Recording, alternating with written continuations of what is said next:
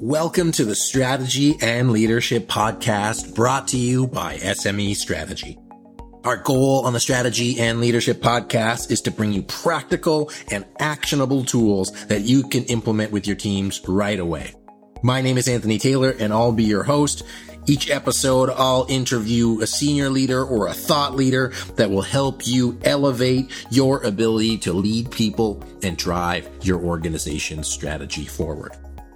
Our partner is Cascade Strategy. They're our favorite tool for tracking and executing strategic plans, providing visibility for your entire team, and helping everybody have insight into where you're going and what you need to do to get there. If you're looking to improve your strategy execution, visit smestrategy.net slash cascade for a link for a free 90 day trial so you can see for yourself if you enjoy it and helps your team move forward. So with that, I want to thank you again for joining us and we'll get into today's guest. Welcome, ladies and gentlemen, folks and people. Very excited to have you joining us today. My name is Anthony Taylor. I'm the host of the Strategy and Leadership Podcast presented by SME Strategy. We facilitate strategic planning sessions and help teams get aligned and clear of where they want to go.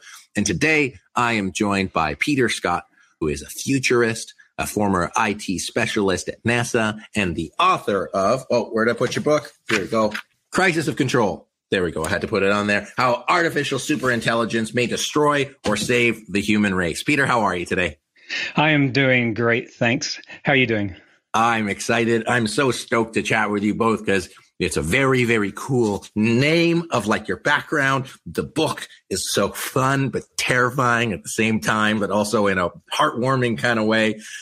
Why don't you tell our listeners a little bit about you and your background and, and we'll get into some questions for today. Sure. And I get that a lot about the heartwarming and terrifying at the same time. It's my mission to present this to audiences so that they, in, instead of either feeling paralyzed or terrified, that we land somewhere in the middle of action. And that's why I like talking with this audience because you've got leaders and people that do that naturally. They're used to being in the, the, the, the driver's seat for that. So they, they, they know that. I grew up in England. I'm a zero generation immigrant in two other countries because I went to California to work for NASA's Jet Propulsion Laboratory after I got a degree in computer science at Cambridge. And then some 20 years ago, moved up to Vancouver Island because lifestyle and it was possible right at that moment to get high speed internet to the home and have done that ever since and continue to contract for NASA in IT.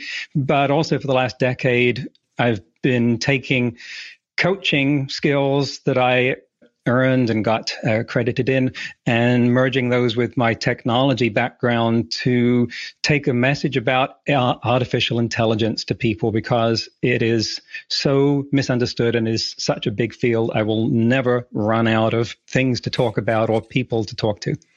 That's awesome. And you have a podcast as well, Artificial Intelligence and You podcast? That's right. And it's at aiandyou.net, or you can look for artificial intelligence and you on the usual places iTunes, Spotify, Google, and so forth. So, what is the one thing you want our audience to think about or to consider as it relates to artificial intelligence and then their like practical life and careers? Sure. It's going to impact everything. It's already doing that. The future is arriving slowly and, and piecemeal, but faster than ever before because that's what exponential change does. Unfortunately, human brains don't get bigger. And so there comes a point where the technology advances faster than we can adapt. We are likely to see that within the next decade or so. And so the important thing is to be prepared for the unknown. I know it sounds like that's impossible, but heck, that's the scout motto, right? Be prepared for what? Well, we can get into that as we go along. Hmm. Well, I found it was interesting just in the book and, and speaking on exponential change and the, the metaphor that you use is like the, the drop in the bucket or the, you know, the compounding effect of, you know, two, four, eight, 16, 32, et cetera And speaking of, okay, we've seen all of this change, you know, autonomous cars, coding, there's an AI software that does, you know, it can rewrite your copy for you.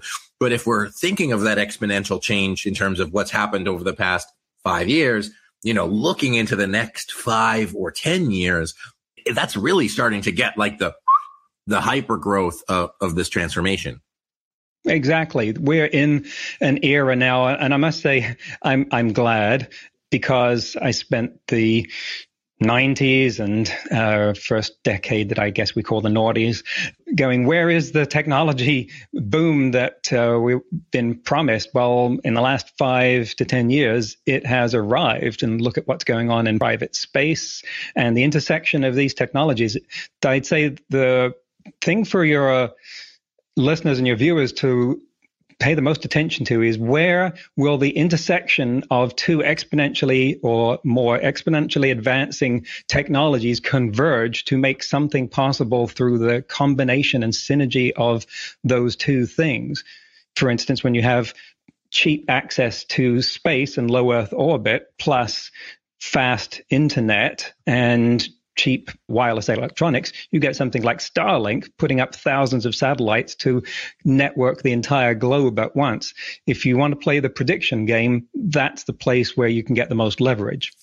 Mm. Well, I think it's interesting. Well, I think intersections will be a theme throughout today's episode because obviously the context of this podcast is primarily work, but then also like this has broad strokes implication across all areas of life as human beings beyond leaders and, and managers. But of course, there's an intersection of how work and life move forward in terms of, you know, if you're in career, you know, how is your career going to be changed in the next couple of years? And the example from the book is, you know, coders no longer exist because AI can and these copycats can fundamentally do it much faster and better. So what are your thoughts on how that will impact the workforce, AI and its sort of widespread adoption? Right. In the book, the copycat was from the fiction section, which was a possible future. It's becoming less likely that we will have automatic software generation by 2027. But uh, on the other hand, there are things being done right now with tools like GPT-3 able to generate certain kinds of software. You can tell it, I want the code for a graphical interface that has got the Google logo and a text box labeled this and uh, these kind of widgets on it, and it will create the code for it just from that description alone. So to be ready for that kind of, of change, and and what could be automated here, I, I think is is really a matter of parsing the hype out from the reality, because certainly we're getting incredible amount of hype about artificial intelligence and Gartner uh, the consulting firm has this thing called a hype cycle it's a curve that goes up and then down into a trough. And that first peak is what they call inflated expectations where some technology has been hyped so much that eventually becomes, we realize that it's not going to sustain that. And we're seeing that to an extent now with automatic, uh, autonomous vehicles. They can't do everything that was being predicted they would do by now, a couple of years ago. But if you just take that at face value and go, okay, well, I forget that, you will miss what they are going to be doing, which is, for instance, revolutionizing long haul tracking. Mm. Short haul tracking will still exist. Long haul tracking is going to look different. I think the, the short answer is there are no short answers in this. That's what I find. Got it. So we've looked forward. I'm going to keep asking you questions about forward, but I also want to sort of look backward. You know, as somebody who's worked in a, we'll call it a dynamic environment for the past, you know, 20 years, both as a contractor and, and, and other, what were some lessons either that you learned or that you gleaned from your peers in working in a place that, I mean, I guess continuously needs to be on the forefront of change, on the forefront of technology? And what sort of ahas did you get from that that might be helpful to our, to our audience? Exactly. And NASA and Jet Propulsion Lab was landed many vehicles now on Mars, including the helicopter that uh, flew recently, Ingenuity, has to be on the leading edge. By definition, in their charter, they're not allowed to do things that private industry can do, to do the same thing over again once they have done one thing, then it's supposed to be packaged up to allow private industry to take it over. The thing that I, I learned the most that's applicable to, to our conversation was realizing how often technologists like myself would expend enormous effort to eke out a few percentage points of productivity gains in a piece of software or a system. How can we make it that much more efficient? Because that was typically what you might get out of throwing better hardware or algorithms at it. And yet, if you didn't have the right communication or organization between team members, if you had a missing team member and didn't know that you needed that role, if you had bad communications with upper levels or partners, that would have effects out of all proportion to what you were trying to do. And we're putting on all your PowerPoint slides about, hey, we, we got another 2% this week. And, and that is something that's not as accessible to engineers and, and scientists and technologists because it's much harder to measure. It's not a hard science. So, but it nevertheless is has this, this huge impact. Now, obviously, JPL is tremendously successful in what they uh, are doing, and they've mastered that aspect of it to uh, a, a degree that produces those results. But I would invite listeners to think about where are you focusing on what you can measure? My analogy for this is the drunkard who's searching for his keys under the lamppost. And then the cop says, Oh, you lost your keys. Oh, whereabouts were you when you lost them? He points over there and says, over there. And the cop says, why are you doing that here? Drunkard said, because this is where the light is. And I think that we do this with the technology because we can measure it. That's where our light is. When the fact is, we lost our keys over where the people were. Mm, hmm I get that. So, like, just that again, we're putting all of this energy into something that's potentially new, exciting, measurable among other qualities. Whereas we can sabotage it by not having the system structure, processes, people to, you know, actually accomplish what's really needed. And so I guess it breaks it down to both focusing on the wrong things, but then also getting distracted by maybe some shiny objects, mm-hmm. for lack of a better word. Right. And that's what propelled me into coaching. Got it. So that was actually going to be my next question was we, since we're talking about intersection, how did you intersect your work as an engineer into coaching and, you know, what were some of the, the learnings that you've had in, in, in that stage of your career? Right. I, I seem to be uh, drawn like a moth to a flame to things that I'm not good at to try and get better at them. Maybe it's ego, but I, uh, as an engineer, scientist, uh, software developer, probably not unique in having Asperger's syndrome, except I didn't know that until relatively recently, because when I was a kid, no, no one knew that term. They just said weird, right? And I thought there was something wrong with me. And so, about as far away as you can get from that would be coaching and then it evolved into public speaking and and I went through a, a, a, lot of personal development work in groups and one on one that enabled me to see those factors. Now, I'm still uh, on that side of the spectrum. Where we have famous uh, psychologist Mark Goulston uh, on our team for one event had me pegged within seconds. Everyone else was like, "What?" And he's no, can, he's on the spectrum. but now we've come to a detente. Okay, me and and and the Asperger's. Uh, it, it, lets me do what I want, and uh, I don't make it wrong. Perfect. And then, so what is some? What are some of the the things that you really coach on when you're working with teams and supporting them? Is it mainly on the on the AI integration, or is it on the people side, or is it managing this whole world of change, or something totally different? Right. Well, the AI integration is probably the easier part of it.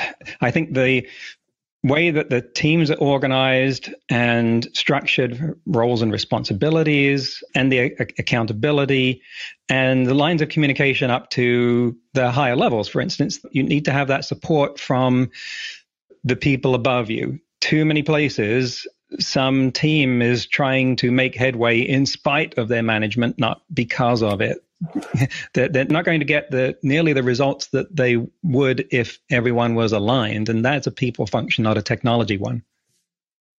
I was talking to somebody the other day who was saying, you know, they wanted to fix an issue, a process issue, but it was actually a communication issue and the distinction between the process issue and a communication. As an engineer, how do you approach problem solving within an organization? You sort of alluded to it before, but how do you approach that, that, that people side of problems and being able to actionably be able to support moving it forward? What is your approach? What is your methodology? What is your thought process? Right. Well, I've still got that engineer in me for doing that. And I think it's a, a helpful thing for coaches in, in business because there's an engineer mindset that naturally leads to troubleshooting. Like, where's the process? Where's the problem? How do we fix it? What are the moving parts of this system? That's just how engineers are trained to think and to understand the domain in which this is taking place. So actually software developers have got a very challenging role in that they don't have to know just the languages and the tools and the systems of software development, but anytime they go create something for someone in in some vertical sector, they have to understand that business at a technical level of of great expertise. So the the, the engineering a, a approach to this is to look for certain elements, governance, roles and responsibilities, and communication, processes, documentation. Uh, does does someone who's coming in new can you point them at documentation? Does it lead them in the right places? And that's that's part of it. We, you open up a, a big topic there. yeah, I tend to do that. I don't, I try to, you know, I got all the softball questions out of the way. So, by the way, if you have any questions for Peter, please put them in the chat, either on YouTube if you're joining us on YouTube Live, or if you are in the webinar, uh, please put them in there. But, you know, what I'm really hearing out of everything that you've shared so far, Peter, is, is really looking at that systems approach that in order to be able to accomplish something of, of significance, whether that is AI, and that AI integration, which I do want to go back to, or, you know, moving your team towards a higher level of performance, it is really being aware of all of the individual components and like making sure you're focused on the right things at the right time with or without an engineer's mindset to, to focus on the, on the problem. Did I capture sort of the essence of, of how you look at things so far? Absolutely. I'm very big on systems thinking. And, and when I as part of the coach training, got certified in neuro linguistic programming, then that was perfect. It's not actually programming in the engineering sense, but it's the system for understanding people's belief and behavioral systems that I found very uh, accessible. And one of the fundamental tenets of it is that there's not an objective communication. And we hear exchanging words, but if I detect that they're not landing right, I'm going to modify them because the, as we say in NLP, the meaning of a communication is the response that it evokes. And that's a loop, right? And a loop is another word for system. I didn't know that. And that's fascinating because I think that that's cool because I always just, I, I sort of, I want to say do it intuitively. I talk, I share, I listen, and I react to both what is said and what is not said but I never actually thought of it as a system. I just thought of it of just like how I do things and how I talk to people. So I do have a question and I'm sort of another going back to question is, you know, as it relates to developing that system and, and working with people and being able to manage sort of the changing mindset. Do you have any examples from, you know, your, your time at NASA where something might not have gone as well as was expected and maybe some challenges that you faced without giving away any secret sauce, but to say like, Hey, like this has happened. This was a struggling part. Here's what we did to, to overcome it and to, to move past it. Well, if I go to things that happened in NASA that I'm familiar with that I wasn't involved with, that's more or less safe territory, right? And we can look at some of the failures, which are fortunately uh, relatively far in the past now. You had the two shuttle accidents and the Apollo 1 fire, and you had the, the Hubble Space Telescope and a, a couple of Mars missions that failed. And these were all due to communication problems, right? The, the, the space shuttle accidents, different causes, same root cause that managers weren't listening to engineers on questions of safety. Same thing was true of the Apollo 1 fire, with 1967. People weren't listening when the uh, contractor said, you need to not have 100% oxygen uh, in, in the capsule. And, and then the Hubble Space Telescope was built with a, a mirror that was the wrong shape. Um, and the tests that would have done that were simple, but everyone assumed that there the things that could be wrong with it were much more esoteric. And so why bother doing the simple test? Again, that boils down to communication because there had to be someone in there who was saying, if we test like the basic thing, that's a sort of fundamental principle. Mm. And I mean, I say with this utmost respect to, to everybody and, and, you know, there's a lot of people who lost their lives in, in some of those accidents, right? Is, is, you know, how did that happen? Like what, you know, not to second guess, but you know, like what at the root cause of, yes, it's a communication issue, but how did the communication issue happen? You can read the uh, accident reports of uh, those incidents, and I have, and they're really interesting reading. But you have uh, what comes down to a, a clash of values that you had some people who were prioritizing launching over safety they wouldn't have put it in those terms, but they the language, like my God, Thiokol "When do you expect me to launch?" April from the the Challenger, revealed that, and and so it's important to make values explicit in, in a conversation where there's that kind of, of conflict, and and boil it down to that. I think now was would that have, have, have helped in that case? You had people who walked out and and and threw threats, and it, it, it didn't help. No, so I I I'm not saying that one little thing would have made a difference there, but that principle is what you can focus on when you find yourself in a situation that feels the same. Yeah, absolutely. Well, I think it's, I mean, it really does. And again, thank you for your generosity in, in sharing there is it's a communication issue, but at the heart of the communication is another systems issue. And it's a system of, of values and behaviors and what we're prioritizing. And I think, you know, for the, for our listeners is to say, Hey, what are your values? How do they align with those of your team? Are they in sync? Are they aligned? And if they're not, and you're still facing communication issues, like that could be the cause of it. So now looking forward, we have values clashing and we have communication issues how do you see that intersecting with the future of artificial intelligence? And how can we either destroy or save the human race based on different values?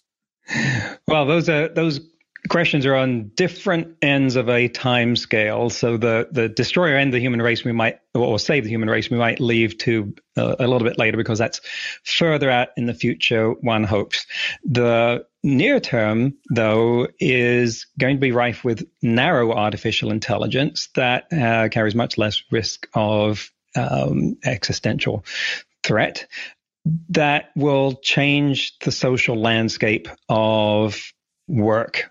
In particular, hear a lot now about the future of work and automation. And so these will intersect, well, at a lot of places up and down the a hierarchy and, and need to be addressed at international and national levels. But and, and assuming we don't have that conversation in this podcast, if we look at the enterprise level, the, the, the corporate level, I, would say the, the, the first thing is to understand what your real purpose is in this business. What is the purpose that you would do no matter who else was doing it as well? And and the classic example of not listening to that is Kodak, right? They actually invented the digital camera, but they weren't clear about who they were. There were too many people who said our identity is wrapped up in long, thin pieces of plastic. That's who we are. Well, mm. we know what happened to that. Now, Kodak is still around, but nothing like the player that they used to be or could have been if they'd embraced that that new technology. So e- examine, and these are almost always un- unconscious. you have to ferret out what's the real culture here. What who do we really think we are? Uh, forget the mission statement that's hanging on the side of the conference room wall, gathering dust. That was probably wordsmithed by a committee. But look at what the real culture is. Who do people really believe they are at your business? Hmm. So I, it's it's interesting. So that is like the core, fundamental, non shiny object. Being able to to look at that and saying, "Hey, we need to shine the light in the right place." That's probably one of the right places. Cat from the chat asked, "Will AI help to reduce those types of potential future communication issues?" So I sort of see that as a as a two part. There's the communication issues we talked about with those, you know, the sort of past challenges and mistakes, and then how to adopt AI to minimize those challenges. So maybe I'll let you ask the question. Will AI mm-hmm. help reduce those types of potential future communication issues? And then we can go from there. Oh, it's a good question. Uh, and not in the near term. It will reduce communication problems between machines. They will be able to understand each other where you might have had to have meetings between different companies, departments, so forth to exchange their data. AI will be able to figure out how to match those data types and transfer them. But that's not the question. The question was about human communication.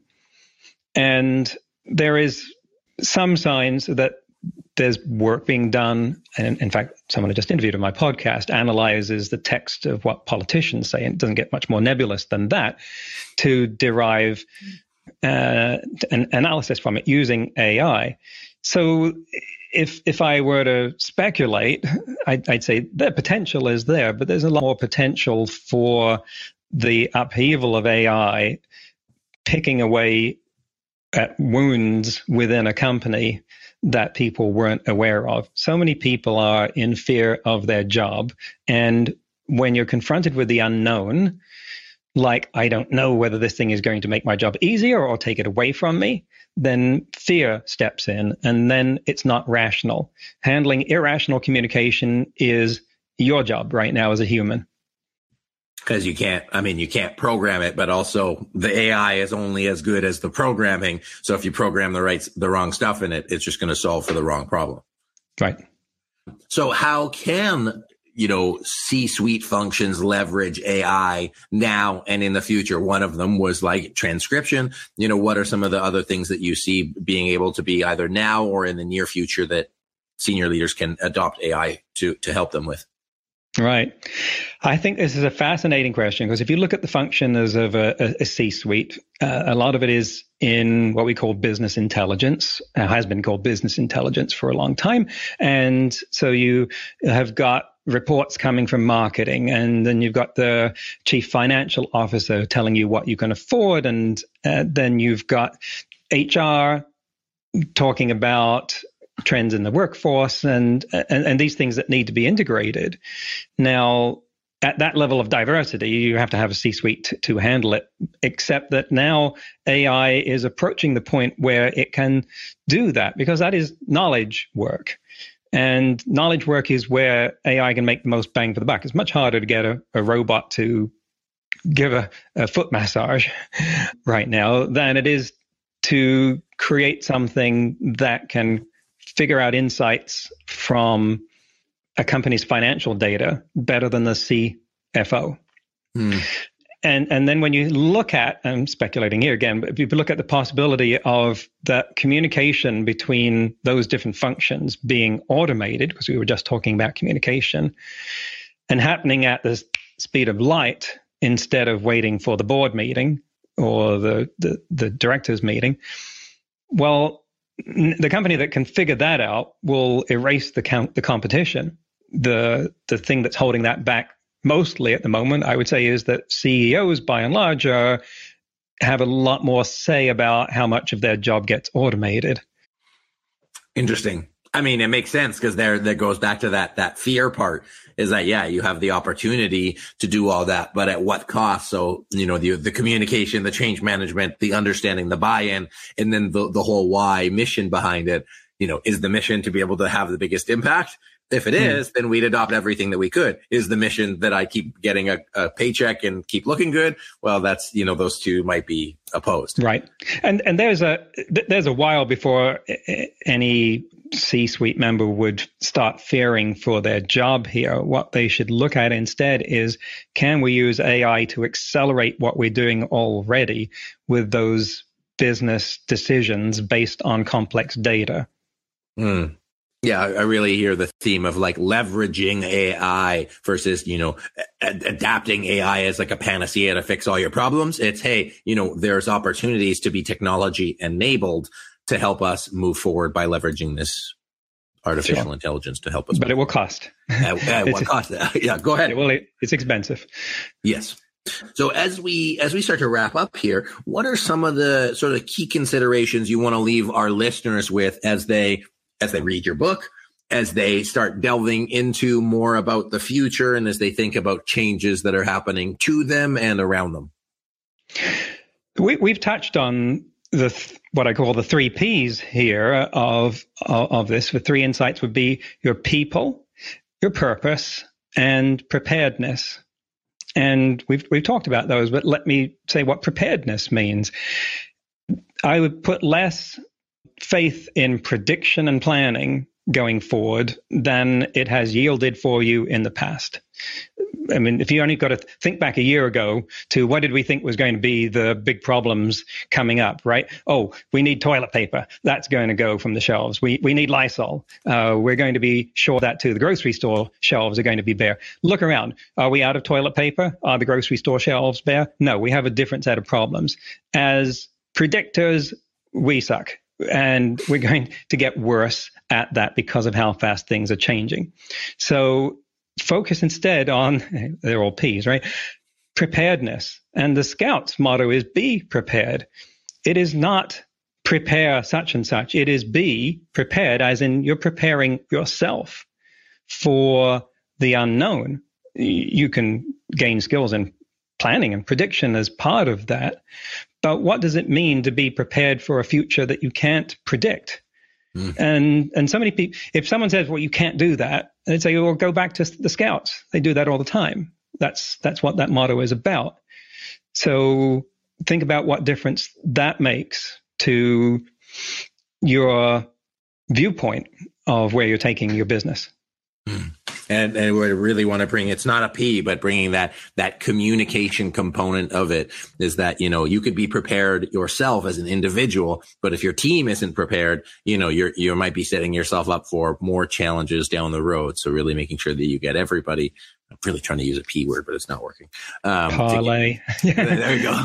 To get everybody engaged in that. So if any other questions in the chat, please, please drop them in. We have put a link to Peter's book, Crisis of Control in the chat as well, as well as his LinkedIn profile. But, um, Peter, where can uh, people get a hold of you? Where can they listen to more of what you're working on and how can people follow your work? Thank you. And Anthony, I'm focused at the moment on creating a new book, but in the meantime, I have a podcast and we're just coming up on one year of being going and um, you know what a milestone that is to have crank out a weekly show. And it's called artificial intelligence and you. You can find it a i and dot net and just look for artificial intelligence and you on uh, podcast platforms. And I would love to get questions and uh, ideas and communication on that yeah, absolutely. And I encourage everybody again, if you can get Peter's book, Crisis of Control. I really liked it. I re- like it as a leader because it gave me something different to think about. I don't read a lot of fiction books, but just like changed my brain a little bit. Be like, huh, even if it's, I like scenario planning and the past couple of podcasts we've had are on scenario planning. It's like, Hey, you know, in the realm of future possibility in the extremes, reality exists. And I think that there's a lot of potential for for what could happen and really getting your team prepared for that i think is critical. So uh peter anything else that you want to oh and we put the podcast in the blog there. So amazing. Anything else you want to share before we wrap up today? I would like to say that it's about it, it comes down to people. Robots will do all kinds of things for us, but there is a reason why we're going to send people to Mars. And so we don't want to let the robots have all the fun. So focus on what it is that you want to do and less about whether AI can do it better. Because you're going to be cohabiting the planet with beings of increasing intelligence and and it will speak to you about your attitude towards for instance, competition. So, like the uh, uh, the saying on the temple, uh, know yourself. Mm. Stick to the fundamentals and then look for opportunities, but don't get blinded by the opportunities and lose sight of your fundamentals. So excellent. Peter, thank you so much. It's been such a pleasure personally and professionally. And I just really appreciate having you today. Thank you, Anthony.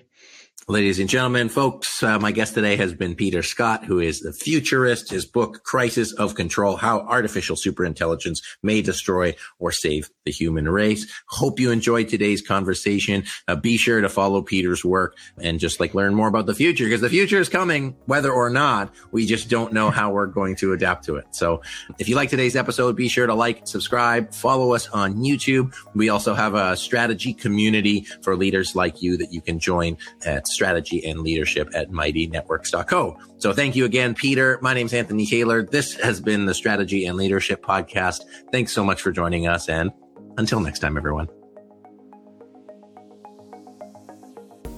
Thanks so much for listening to today's episode. Before you go, I wanted to make sure that you knew about our signature course that'll help you better align your team and get them bought into your strategic plan. It's presented really simply that whether you're a seasoned veteran or brand new to strategic planning, it'll help you better understand it. It'll help your team think more strategically and it'll help you better prioritize and set goals. Ultimately, it's going to give you a plan that you can execute successfully. Because you have no idea how many plans that I see that look good, but are missing key components to make them successful. And we cover all of those missteps in the course. On top of all the video training, you'll get access to all of our workbooks and access to our knowledge base and community. Course is only $4.95 and you can get instant access to all of the videos. Plus you can use the code podcast for $100 off. Course comes with a 100% money back guarantee. If you don't get value from the course, let us know and we'll give you all of your money back. So go to smestrategy.net slash course Use the code podcast for $100 off. And I'm really looking forward to the opportunity to support you and your team in getting alignment and moving your strategic plan forward. Thanks again for listening and we'll catch you next time.